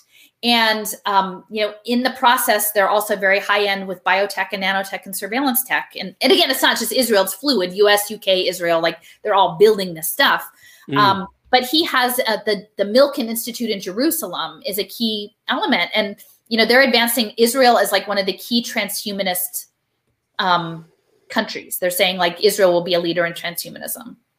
It's just crazy how they they're just everywhere. The, there's this predator force is covered every angle. It's just, you know, a, a kind of it's sort of on the same thing. It's it's getting to if this predator Luciferian global cancer gets what they want, and let's just say, I don't know, uh, the the World Economic Forum map or whatever that they want uh, with genetically modifying humans, and they control it, and people are connected to the cloud, and there's this impact financing that I don't know is replacing something, but people are making money. Does this mean the stock market crashes and they take everyone, they take everyone's houses, or does this mean, um, you know, we avoid a collapse, or they want the collapse still? I mean, I guess it's you know, I don't I don't know that this version has ever happened before, so it's hard to say exactly how it's going to play out. I mean, I think the goal will be um, like wiping out people's pensions and 401ks and this idea that they have a, a, cushion like if you had that to begin with which a lot of people don't. Um, you know the wealth is already so concentrated i feel like the human capital bond project is is almost like you know these select elite players are sitting, you know, in a back room of a speakeasy with this like invitation only poker game where they're trading amongst each other like their debt and who's up and who's down. But you, are not getting in in on that game. It's it's a very exclusive game of people who are billionaires many times over that are, are playing this or representatives of these funds. And I would I would encourage people you know there a lot of people hedge and they say well i don't know who's doing this or i don't know like who mr global is or i don't know like it's too hard to pin down. And what i would say is this channeling of global capital through human life and the financialization financialization of nature is happening through the impact management project. It is very specific. That's 2000 of the world's largest asset holders and some of that is probably if you have a pension, it could be your pension fund is one of those 2000, right? Like, so we're indirectly implicated. But it's not like we don't know. It is them. you know, it is those those folks who are connected to the yeah. UN Sustainable Development Goals and and these data analytics. Um, so my question about the housing, you know, I'm in the city. There's still infilling a lot of there's gentrification happening. Uh, most of the housing stock is you know, and I love my city. Like some people hate cities. I actually love Phil. I love what Philadelphia was. You know, I, I don't know if it's going to ever get back there again. Um, I love dense, interesting, messy, serendipity kind of place. Like that was my city. But they're gentrifying and they're infilling with a lot of housing that looks semi-disposable. We have 10-year tax abatements for new construction. Some of this stuff I don't even know will last 10 years, right? They're throwing up prefab housing with like metal. Like it, they're just, it's just like enclosed space. Is, and I don't that, know is that anticipating an is that anticipating an increase in poverty or an increase in the population? Well, I mean, the, the goal of Agenda 21 is mega city regions, right? I mean, that's what they've always said is that okay. it's depopulating rural areas and pushing people into cities, which again, I'm not someone who says I want to run away and I hate my city. I actually love my city. I don't want to live in a militarized smart city like you know like the TRADOC, the you know um, military like they have a whole mad scientist division where they talk about megacity urban warfare you know like so none of this is really hidden like you know they talk about having one mile wide you know bands of green that will be your parks and your urban forests food forests, right? So that they can like use that as military, you know, op zones when needed, you know, to organize their their corridors for their military operations through the megacities. So like they say exactly what it is that they're planning on doing. Again, can they do it? I don't know if they can do it, but they they have ideas about what they want to do. So yeah. I guess my question is like the in in the U.S. the largest private rental owner is Blackstone. That's Stephen Schwarzman, who's a key figure. Again, he grew up outside of Philly, along with um, you know um, Netanyahu, and you know like we have a lot of stuff going on in Philadelphia. And you know he runs Blackstone, and they're the largest private housing provider. And the United Nations um, you know, sent a, a, special little letter to him a while ago saying, well, you know, Blackstone is a kind of a, sh- a, crappy landlord and you guys do really predatory things about how you do, it, you know, how you manage your properties and how you're really bad to people. So maybe you should clean up your act a little wink, wink and get into affordable housing, you know? And so it's sort of like, I can see where this is going with this, you know, you will own nothing and be happy is that this housing stock will be sort of at will based on your behavioral compliance. And like maybe it's all run through Blackstone, or maybe Blackstone sets up a DAO housing, affordable housing component. And you know whether or not you can get in your your your ring doorbell lets you back in the house with your retinal scan depends on what you did that day. Now, can they, and, and then uh, I foresee a lot of this smarting up of housing because we have a lot of historic housing stock in our city. I mean, my house is 1885. Um, it's going to take a bit to get smarted up, and then there'll be a whole bunch of reskilling where the people who are dispossessed from their jobs will be tr- trained in the trades and then the organized labor will all be on board because all of the the telecoms and the construction labor will do smart in the electricians unions will all be like hey yeah like that's great. Like we have more people to come and like smart up our housing and put in smart televisions and smart you know lead certified this that and the other that'll be your your house will be your surveillance pod. And you know can I say for sure that's going to happen? I, I don't, but that's how I see it rolling out is that, and then they create verticals in the workforce reskilling for the smart trades. Um, and that's already happening when we talk about securitization. So, um, Phil Murphy, who's the governor of New Jersey, former Goldman Sachs, he was doing um, with social finance, which is Ronald Cohen, uh, career impact bonds to reskill people who've been pushed out of their work. And these uh, smart impact career impact bonds, your careers are um, coding, so coding boot camps, pharma, so transhumanism, or uh, energy sector to power the smart cities. Those are the, the three. And they've already, that's going through something called Edly, which is an online platform to securitize income sharing agreements, which is what these income sharing uh, uh, career impact bonds are income sharing agreements. Edly is connected to Christopher Ricciardi, who is the grandfather of collateralized debt obligations. Folks, this is not hidden.